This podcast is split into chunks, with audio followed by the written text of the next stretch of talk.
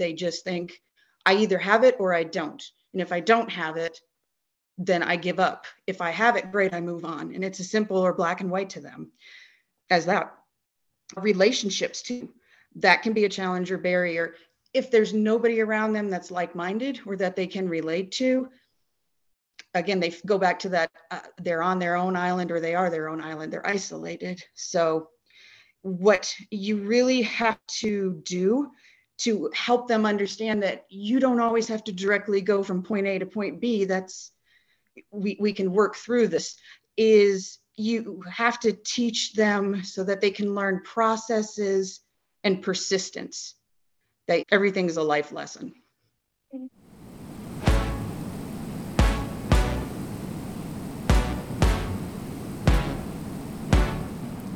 Hello, and welcome to NCAGT's podcast, They'll Be Fine. I'm Alexia Rose, an educator and NCAGT board member.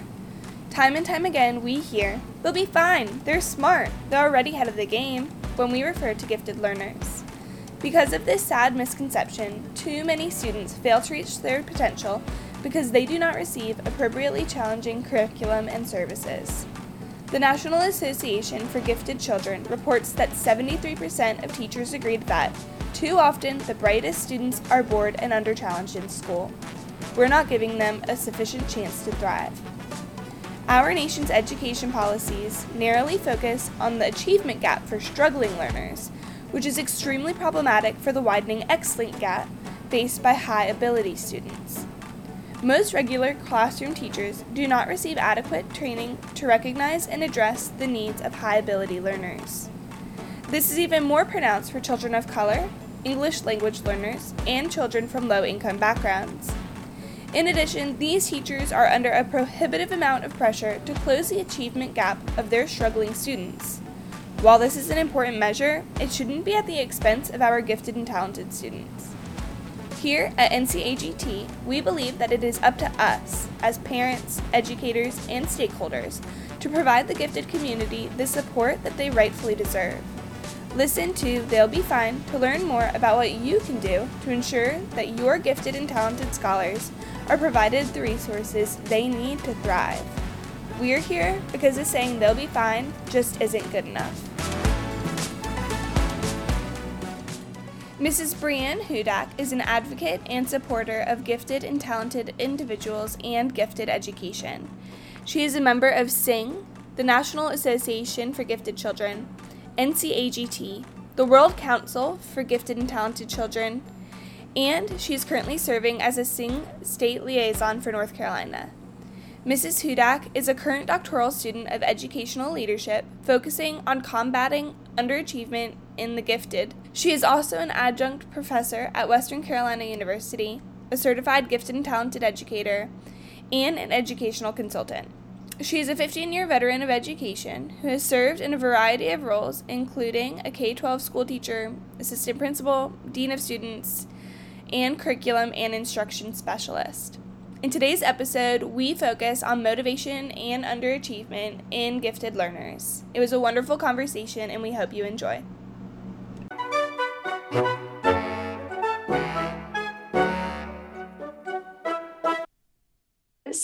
Brianne, what brought you into the world of education? I've wanted to be an educator since I was little. I had a really great elementary school and elementary school experience, and I thought that the most wonderful job was being a teacher. I admired and respected my teachers so much, and I was fortunate that they challenged me and saw me for who I was, and they allowed me to be creative and just uh, blossom and flourish so when I was starting to look at careers, I like communications, I like theater, I like journalism, I like psychology, but I felt like what's the core? What's at the heart of all that? Education. And so it just propelled me to be an educator.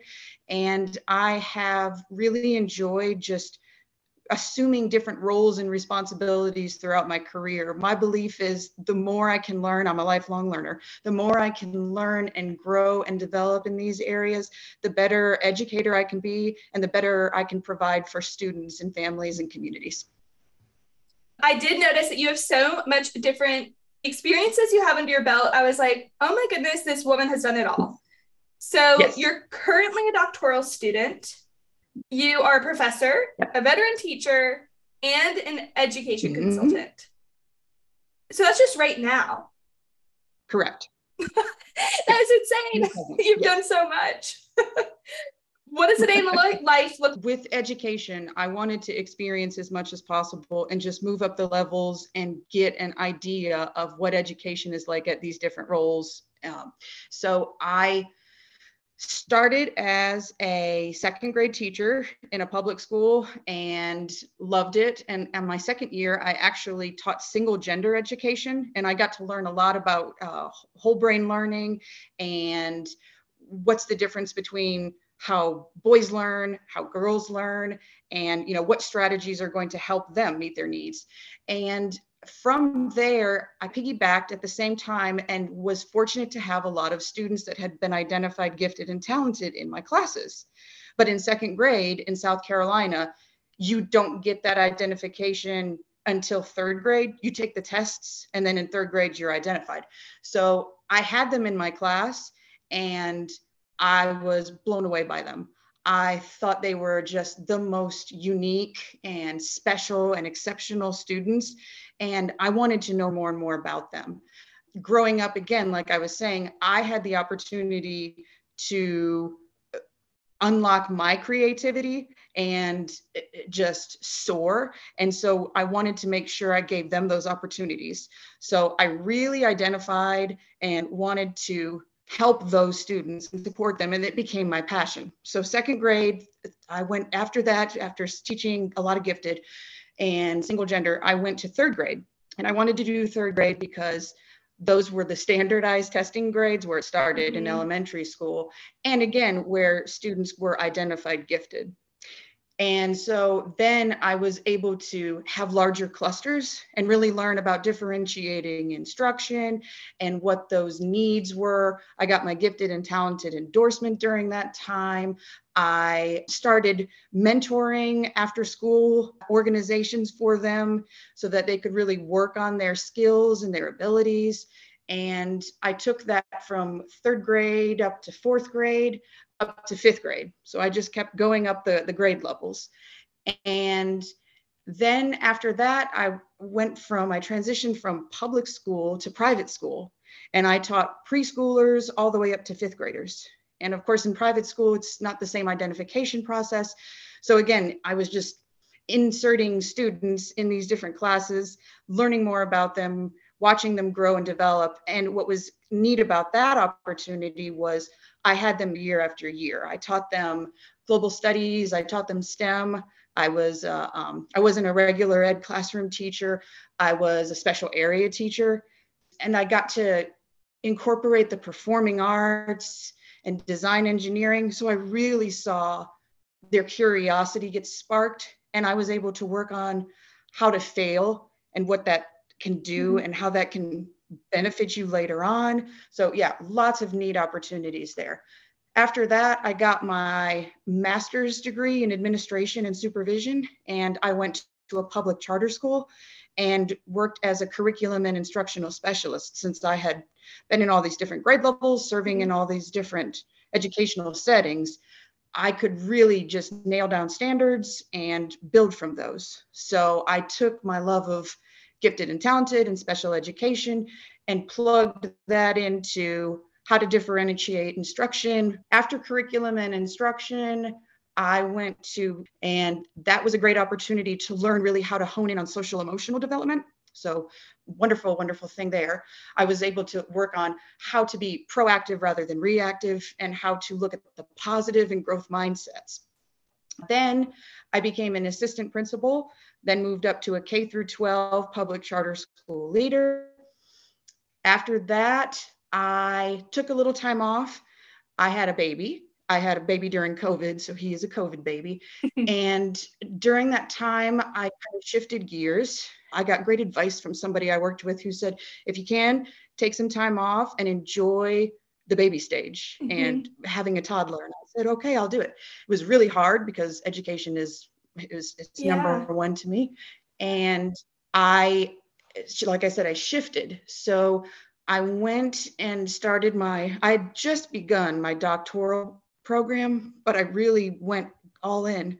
and then I decided I wanted to do educational leadership with the goal of how can I be a school leader that provides equity for, for, all? And how can I advocate for this special education population of exceptional learners that need people to know that they're, I call it over under, overlooked and underserved, and what can we do mm-hmm. about them? And so that was my goal there with the doctoral program. From there, uh, after moving here to the mountains of Western North Carolina, I was able to get an adjunct professor position where I do field supervision for aspiring educators. And I get to teach introductory classes at the Honors College and just prepare honors and advanced students for what to come academically mm-hmm. and social emotionally in school, in, in the university. So, yeah, that's my educational pathway. A lot of different steps, but amazing opportunities. And it, it really has given me the experience to know a lot of different avenues and what is important for the success of students. And I think that all like having all of those different experiences, you can pick and choose all of the incredible things that you saw at all of the different stages and share that with others. I think that is so incredible. Exactly. Honestly, sounds like a dream.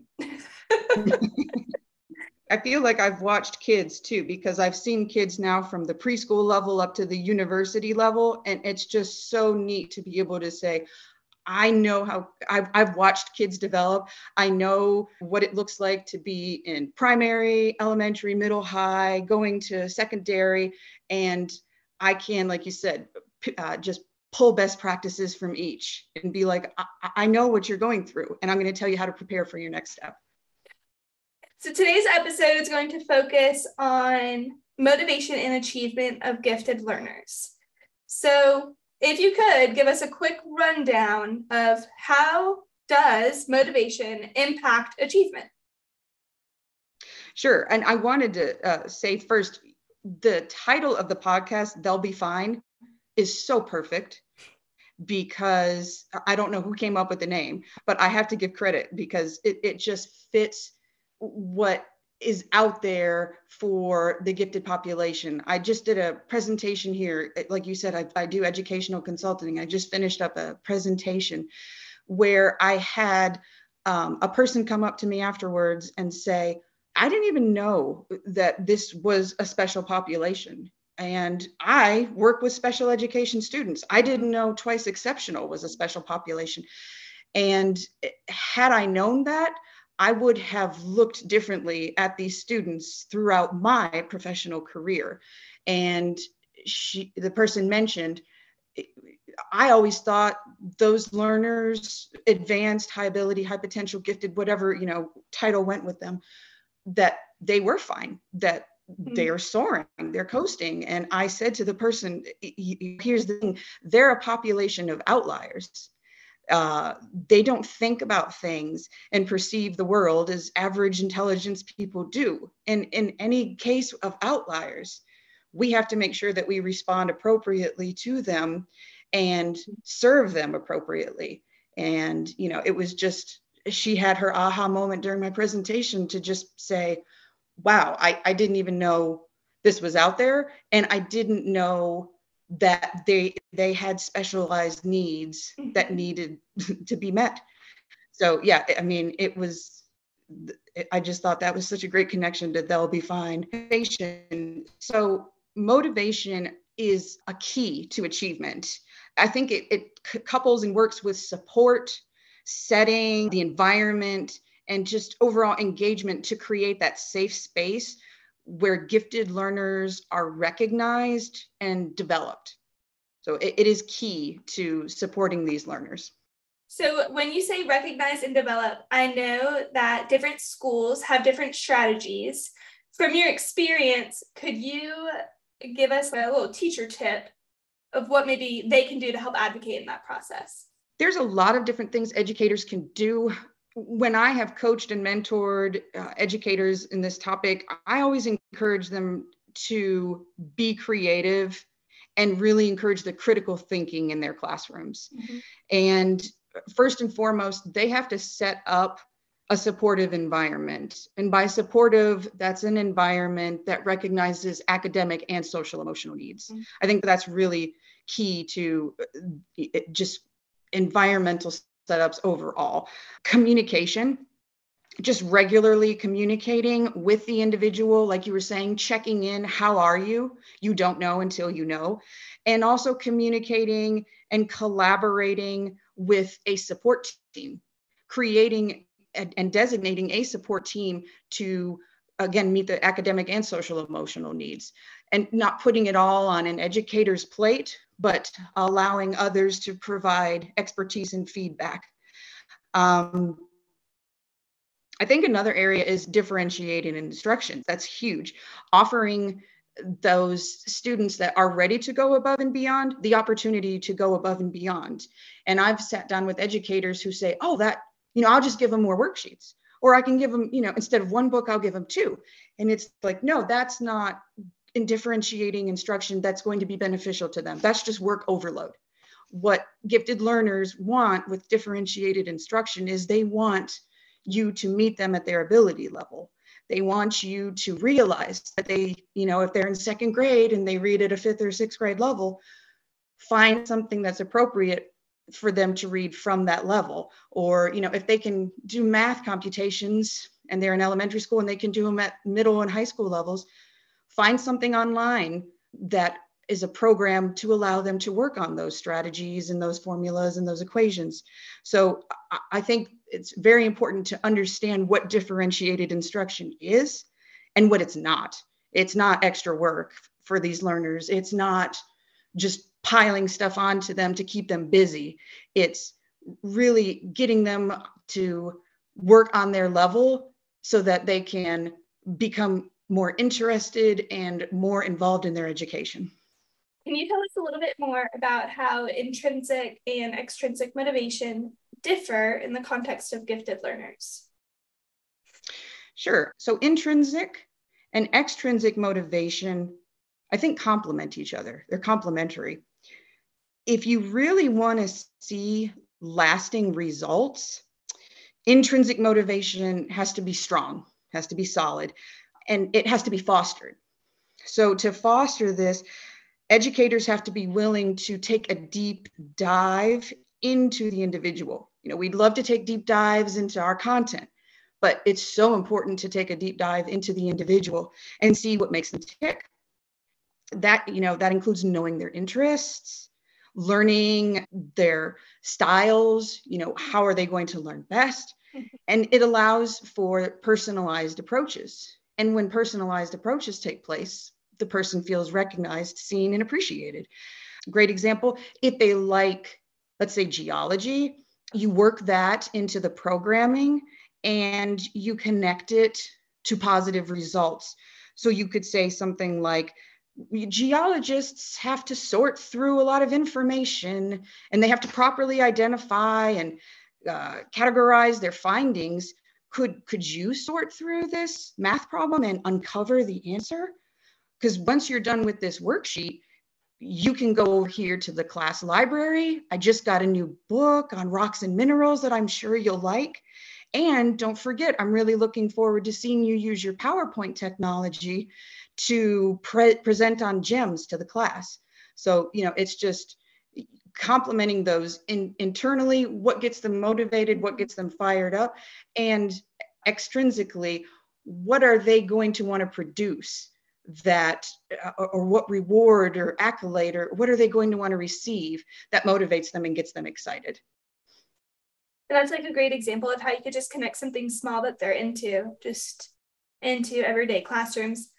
And I know that like I've used that when I was with my first graders.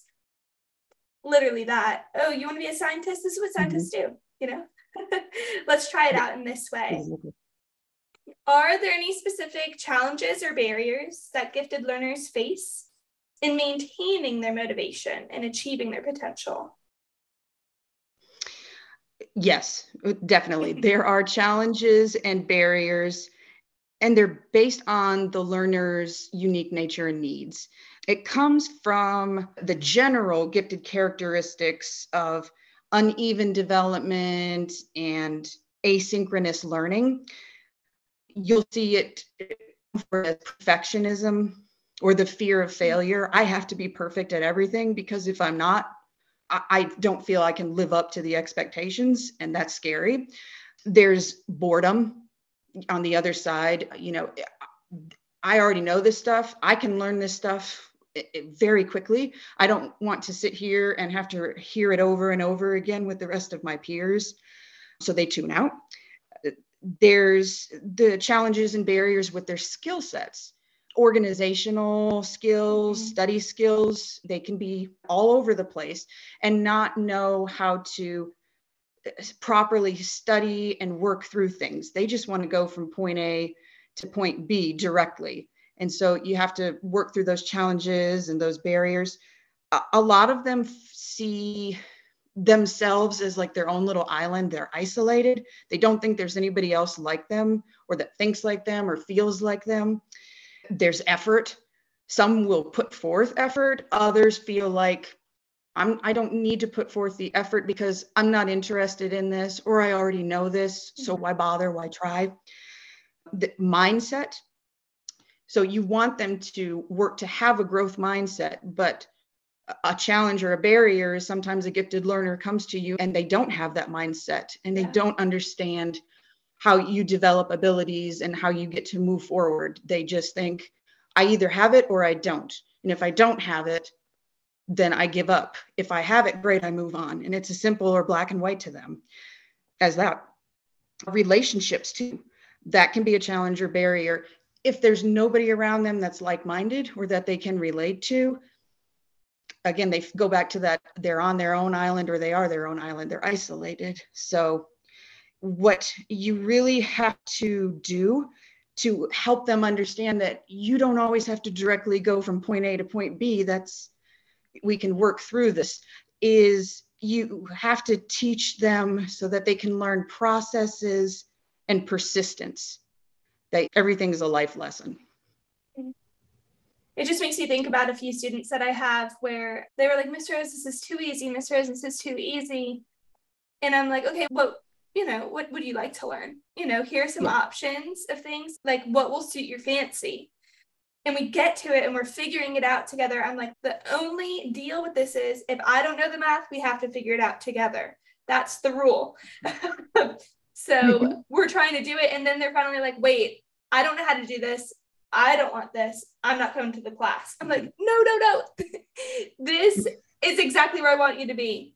Because if you are not thinking and growing and learning, then I'm not doing my job. Like, exactly. I want you to get stumped and then keep going. So I just feel it. I'm also thinking about the six different types of gifted learners from the Davidson Institute. Yep. That was a big part of my studying for the praxis and learning more about these mm-hmm. kiddos. And I think that a lot of them are also masking to a point where they don't want to be on their island. They want to be with everyone else on the mainland. And so yeah. I don't try to motivate me, please. I don't want to achieve. So I could just be quote unquote normal. Yep, you're right. I think to me, I've always felt like there's two ways to look at the gifted. There's the achievers that just go for it and love to go above and beyond and can go above and beyond. And then there's the underachievers. And that's the area that I'm studying right now in my doctoral research. And those are the gifted learners. And you know that's 50% of the gifted population which in my opinion is an at-risk population um, because you know when half of a population is struggling or not mm-hmm. reaching their full potential, we need to step in and really intervene. So when you're talking about underachievers, you talk about learners that tend to shut down, act out. They start hating school. Mm-hmm. They can, as they get older, they drop out. You know, they don't want to come to class. They don't want to come to school. And you see them suffering from some mental health issues like depression or anxiety. And the only way I think that you can combat that is you really have to work on that growth mindset. you they have to learn resilience they have to learn how to problem solve they have to learn self-reflection and goal setting like you were saying they have to be comfortable within themselves and know that it's okay to push and move forward and the support system is just essential too. They require those appropriate supports like emotional support. They need the peer and mentor groups.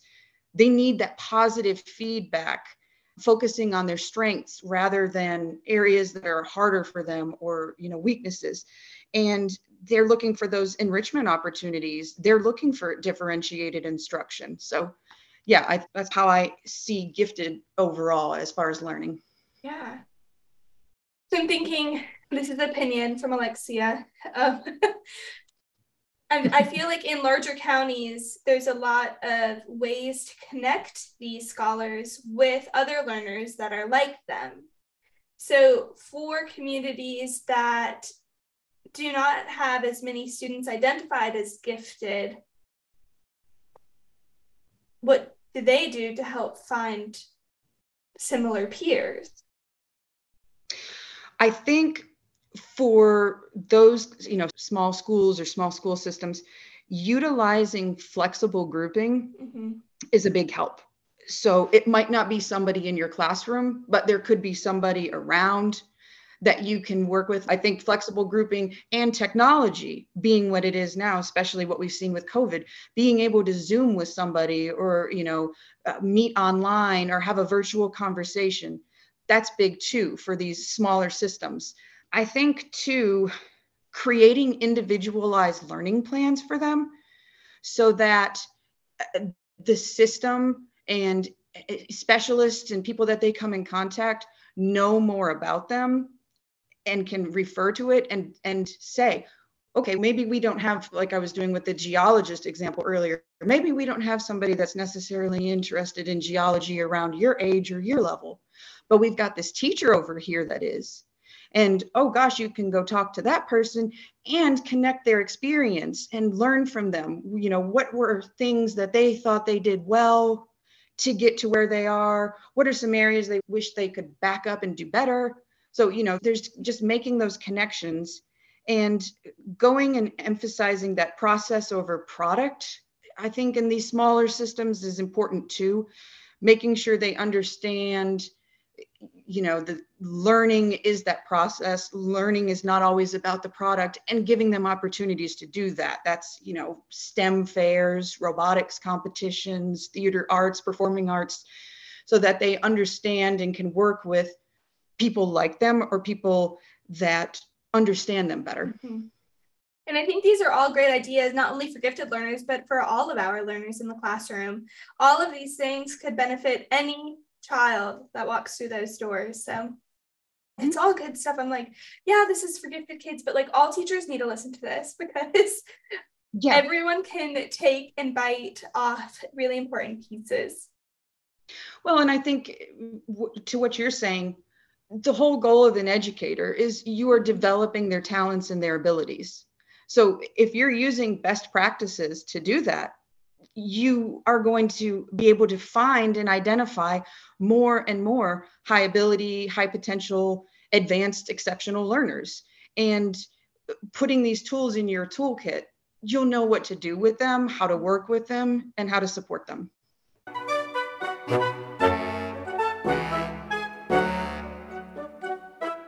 Is there anything else you'd like to add about what we could do to motivate those learners when they do in the moment have a setback? I think in my head, and I've worked with educators on stop, look, and listen. It's so simple. You know, primary students learn that about crossing the street or coming mm-hmm. to something. So I feel like when you come to a challenge or a barrier, you stop, look, and listen. So educators need to stop, understand the situation instead of just perceiving it, but really take that deep dive in, look at the individual academically and social emotionally, and then just take the time to listen to them. Uh, find out why they feel challenged. What are those barriers, and how can we create a plan that's going to help you overcome so that you can achieve and feel motivated to do better and reach your full potential? Do you have an academically talented child who's looking for a challenging and exciting summer program? Summer Institute for the Gifted provides innovative academic programs for exceptional students from all over the world. Enroll now at some of the top universities in the country, including UNC Chapel Hill for courses like robotics, creative writing, and neuroscience. These courses are designed to engage and inspire your child, allowing them to grow into the next best version of themselves. To learn more and enroll, visit our website at giftedstudy.org. Can you share with us any research or studies that highlight effective practices for motivating and supported gifted learners that maybe our listeners can go check out? Absolutely there are so many gifted gurus out there. Mm-hmm. One that comes to mind right away is uh, Dr. Carol Dweck. She does the growth mindset. And what she talks about in her studies is just finding out that a person's abilities are a work in progress and they can be developed and that's you know the whole goal of the growth mindset is you are always going to strive to be better and you can learn processes to get there and strategies to help you. Let's see, Dr. Joseph Renzulli, Dr. Sally Reis, they do what's called the school-wide enrichment model, SEM, and that model is for just talent development and improving academic achievement. It helps with engagement, and uh, it's about personalizing your learning and activities to help those learners meet their needs. And speaking of Renzulli, they have a learning program, and if you're a member of NCAGT, you get a few months free. I believe so. Yeah. So Renzulli cool Learning, yeah, yeah, and that program differentiates for you. So it gives them like a, a survey that they take in the beginning that asks, what are your interests? What are your learning styles? What are your goals? And once it calculates all of it, puts the algorithm together, it will start pushing out content and curriculum for them to use. And they can use it from what I understand, like at home, in school, anywhere. So that's great. Super cool. Talking about Renzulli too. Dr. Renzulli, he did the three ring conception of giftedness. That one shows like how giftedness occurs. And it says that three basic traits, human traits, have to come together. And one of those traits includes motivation and achievement. He terms it task commitment. So that's a really good one too, to just see how somebody can become gifted and talented and what it takes. There's Dr. Sylvia Rimm. Dr. Rimm created the trifocal model for reversing underachievement. And in that, she breaks it down step by step. And what you what you do with her trifocal model for reversing underachievement is you look at the needs of the learner, you identify them as an underachiever, and then you look at the needs of the learner and then you work to uh, it, it's very like targeted. You work to create goals with your support team to reverse that underachievement. So that's a good one. The last one i can think of um, is dr del Siegle and dr d. Betsy mccoach. They did the achievement orientation model the aom and that explains what factors motivate students to achieve in school.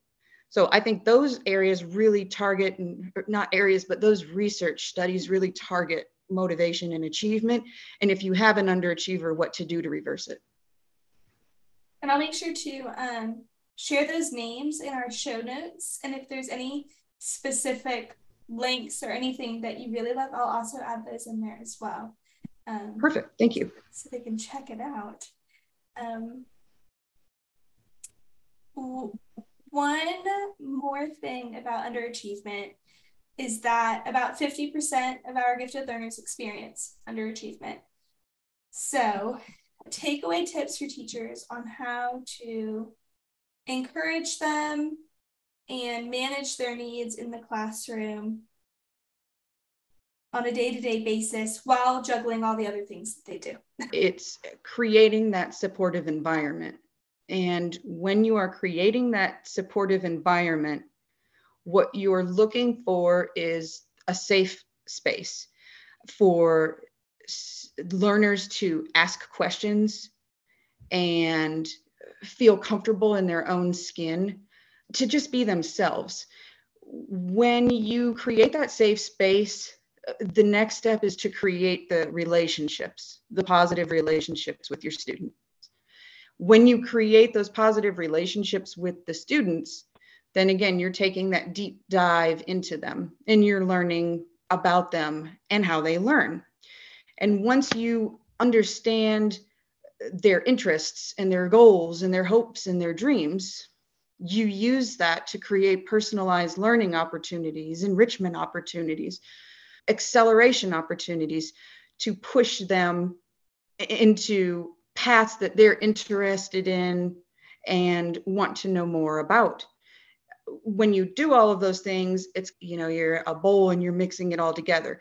Get the great environment get to know the students utilize what you know about them within content and personalize it and you're going to have students be excited about coming to school learning, growing, developing, and sharing experiences with each other. So I think that really will combat any lack of motivation or underachievement because they, they're seen, they're recognized, and they appreciate and want to be there.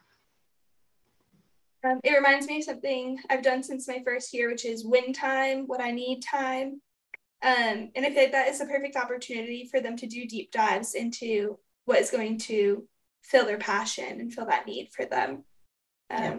So, like a real tip for teachers on how they can do that. That'd be super cool. Yeah, I, I, when I was teaching, I would, we had notebooks and I would meet with them. Sometimes there were some that I would meet with more. Again, you know, it's based on mm-hmm. the students and their needs. Most of the times I would meet once a week and we would just do check ins. We'd do goal setting we would do reflection we would do uh, what's coming up and how to get prepared for it. And then we would do what's what social emotional strategy do i need to focus on? Am i really going to focus on you know just calming down? Or am i going to focus on my manners and respect? It, it just depended but those were really powerful. And i think if more educators took that time to sit down and do that it would make the content better. It would make their experience with their kids and in their classrooms better. And it makes students feel good about mm-hmm. school. So shout out to all admin and teachers out there. Take the time for the kids. You know i feel like we're always like save you it will save you time in the long run. yes, it will. You're always going to have somebody say, that's just more work. That's just one more thing. And I just don't view it like that. Mm-hmm. I don't think that's more work. That alleviates a lot of the work that you might have to do. It's again being proactive rather than mm-hmm. reactive. And it, it really does benefit. I had a parent one time.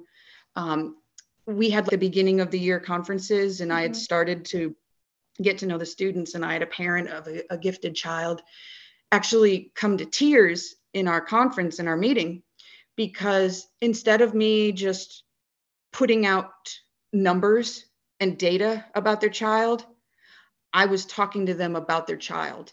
I was sharing their feelings, their hopes, their dreams, and how I could utilize that in education and in the classroom setting. Mm-hmm. And it brought them to tears because they said nobody up to that point had taken the time with their child to really get to know them. And i was doing that. And it, it was really a moment that i'll never forget because the parents the guardians of gifted learners it's difficult sometimes. Mm-hmm. it's challenging for them to figure out how to work with their child.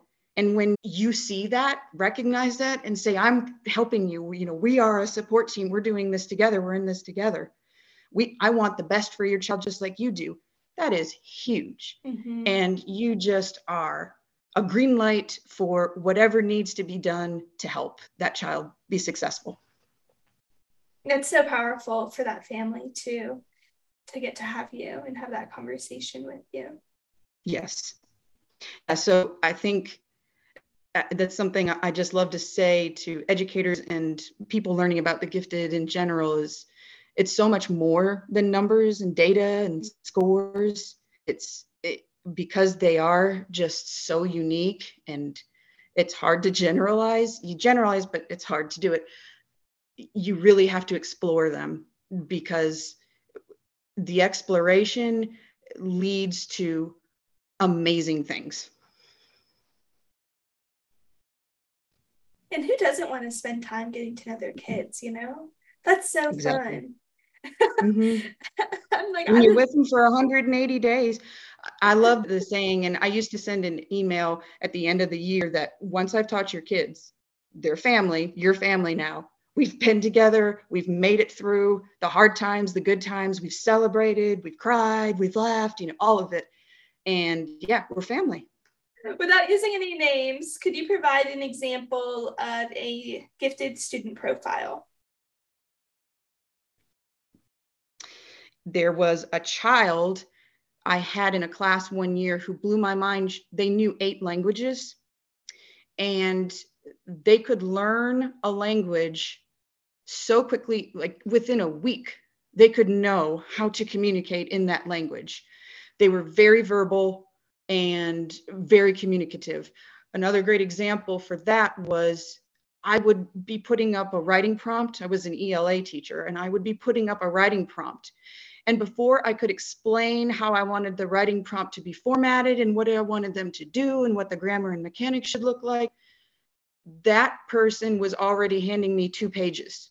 They'd already written well above the expectations and wanted to write me more. And you know, would just share with me, I've already done what you asked, but can I write about this now? Can I add this? Could we do this? And so they were just thirsty for learning.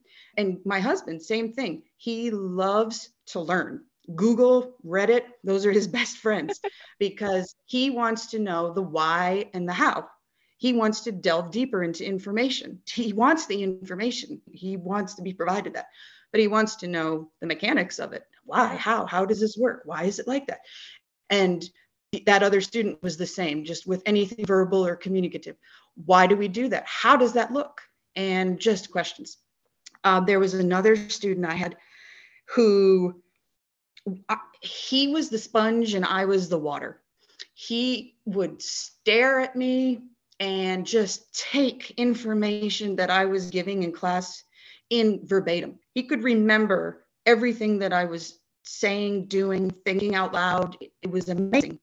And after every lesson, almost every day, he would come up to me and say, So, if we were to take that one step further, what would you know what would that look like so if you said this today what about this and he the gears were all turning mm-hmm. and he would just get so excited he loved the information he loved somebody up there sharing their knowledge so that he could soak it in. Um, another uh, kind of like opposite one is I had another student in a class who always had their nose in a book. And I would allow that person to be reading a book, but at a certain point, I'd be like, hey, and I did that one day. I called the person out and said, hey, can you put the book away? I don't think you're you know here with us i don't think you're paying good attention and that person proved to me that their gift was multitasking because they said oh you just talked about blah blah blah blah blah blah blah blah and yeah while i'm reading i'm hearing everything and it made me have to up my game because if it was that unchallenging i needed to do more for that person that if they could read a book and remember and know everything i'm talking about i got to step it up now, there are some teachers that in that situation may have said, oh, you know, this is wrong and this is bad, and I don't know what else to do. I'll just, you know, discipline you for not paying attention. That's not the answer with our gifted need that push. And you need to take those moments and say, that's a teachable moment for me. I need to reflect on that and I need to get better for that person. I don't need to shut my mind down, lock the door, and say, yeah, they're just not they're not with me they don't get it no i need to understand them i need to open it up and see how do I stay with them? How do I run that marathon with them? And how do I make sure they're getting it and going above and beyond? And then the last student that I can think of goes along with that. I was teaching and I noticed the student for a long time looking out the window. And I said to the student, Hey, can you come back to us? I think you're daydreaming. You're out there at the window. What are you thinking about? And the student looked at me and said, Black holes. I'm thinking about black holes. And I'm thinking about right now if we were to have a black hole open up, would we get sucked into another dimension? If we were get, to get sucked into another dimension, what would we look like? And would it have color? Would it be black and white? I, I'm just curious. And I just sat there dumbfounded, like my mouth dropped. And I was thinking, wow, this person is uh, in the primary grades, has obviously read like Stephen Hawking or something about black holes and is daydreaming about what would happen if space sucked us out. That was just a deep thought. Amazing. Yeah. And so instead of again being the reaction of a teacher, no, you're you haven't been paying attention. I said, that is great information. Stick with me on this lesson that we're doing right now, and I'm going to come talk to you afterwards. Mm. And I did. I found out they were reading Stephen Hawking books, they were reading all about the cosmos, they were reading about space travel and aeronautics and what's the future looking like. And it was just amazing. And so I knew from that moment, the daydreaming I'm going to let that happen. That's pretty unique and interesting. as long as you can come back in. So we had to talk about the process and the expectations of oh, I got to reel you in sometimes. But that is really neat that you want to talk about that. And I'm going to give you an opportunity to talk about it, learn about it, and go with it. But you got to stay with me too. So yeah, just yeah. gifted looks so different. But I think the biggest takeaway for gifted is their precociousness, their curiosity, and their love of learning. And you know that really is a good wrap up for them. I also question what happens what happens to gifted adults. We support them and we help them throughout their educational career but when they get into the work world how are we supporting them? What happens there do they become underachievers in the work world you know can they stay on track what does that look like so i think more longitudinal studies are needed to mm-hmm. find out how we can support gifted adults too. Yeah. All of these gifted kids that we experience are going to turn into gifted adults and it doesn't go away because the program ends. So right. I agree. We definitely need to look into that more. I should do some research. Mm-hmm. Are there any studies out? SENG the social emotional needs of the gifted they are really trying to focus on going uh, beyond K through 12 and, and secondary education and see what's going on with the, the adult gifted individuals.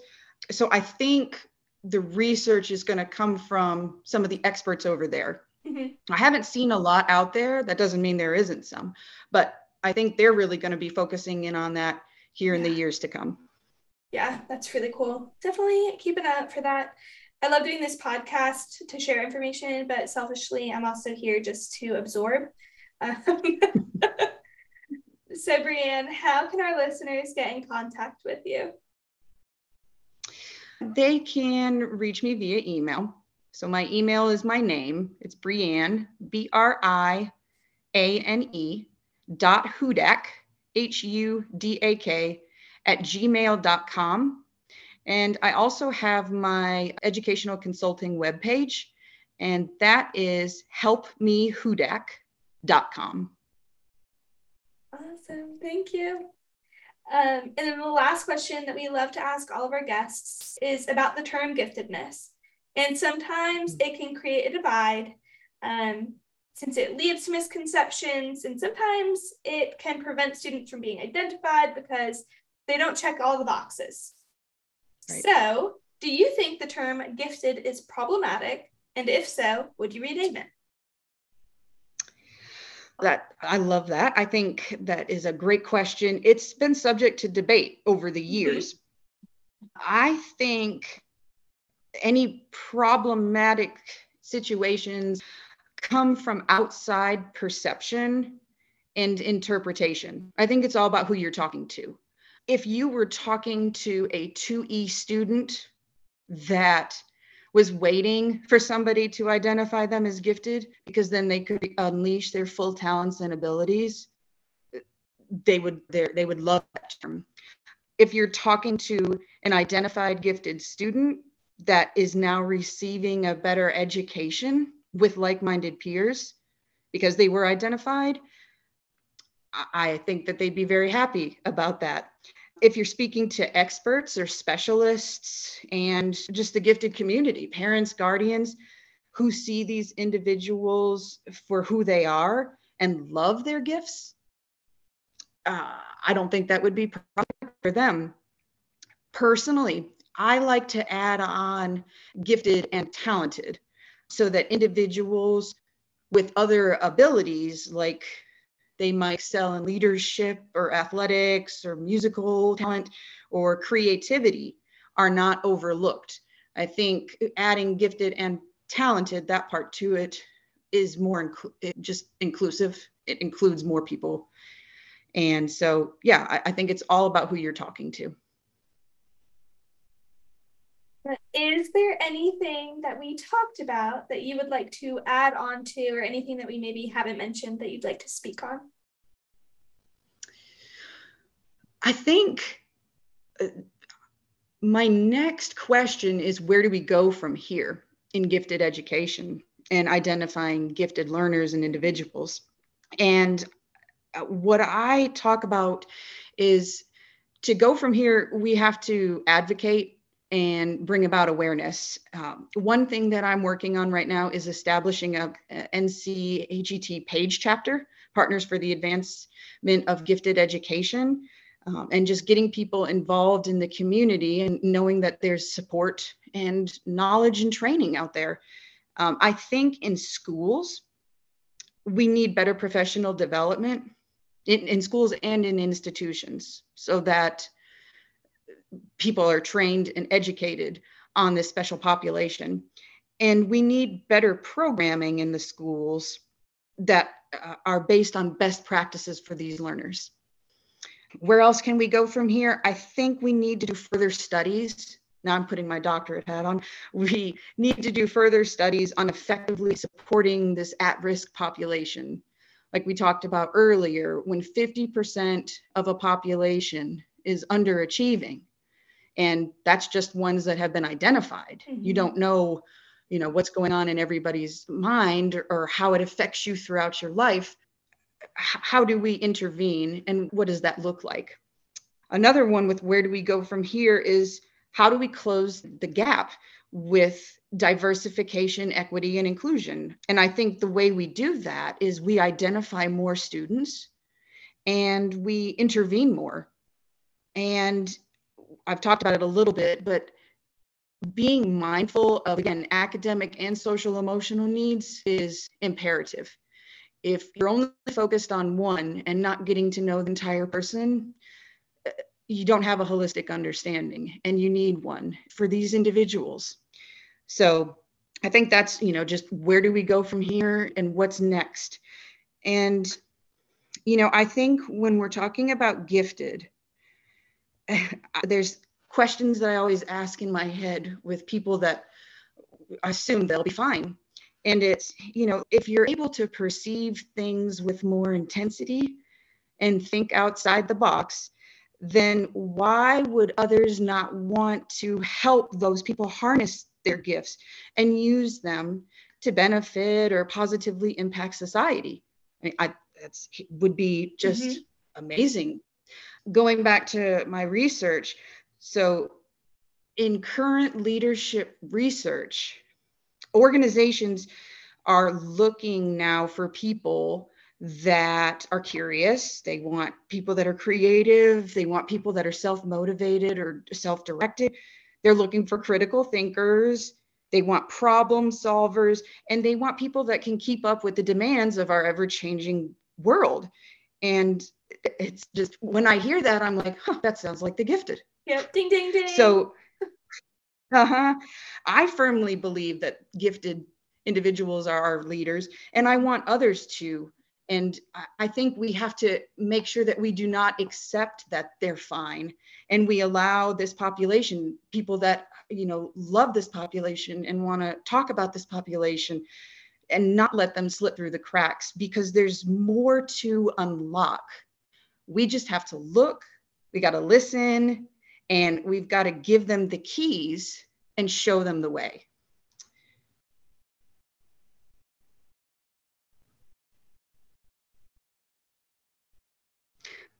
And I was just thinking off of that too. It's baffling to me that there's not more discussion or interest in our schools regarding the gifted and talented. And I wonder if that's perhaps because of intimidation, because somebody is smarter than me or more able than me or thinks differently than me, or if it's ignorance just to the population and their nature and needs.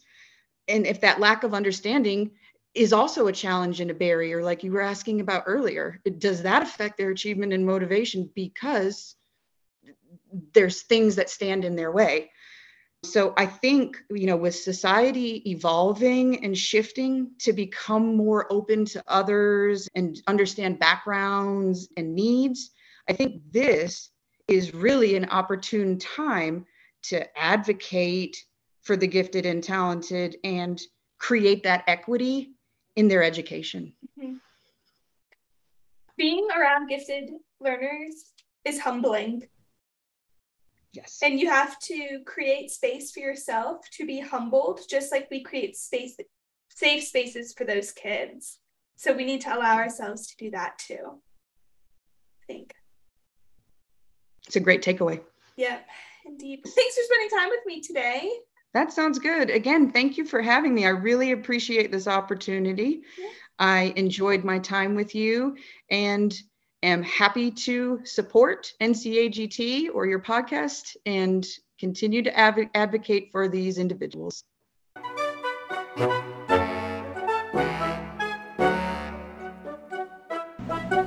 And there you have it. Thank you so much for listening to another episode of They'll Be Fine.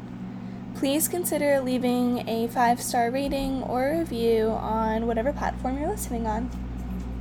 We are taking a brief break to recharge, and we will be back in the fall for more new episodes. See you soon.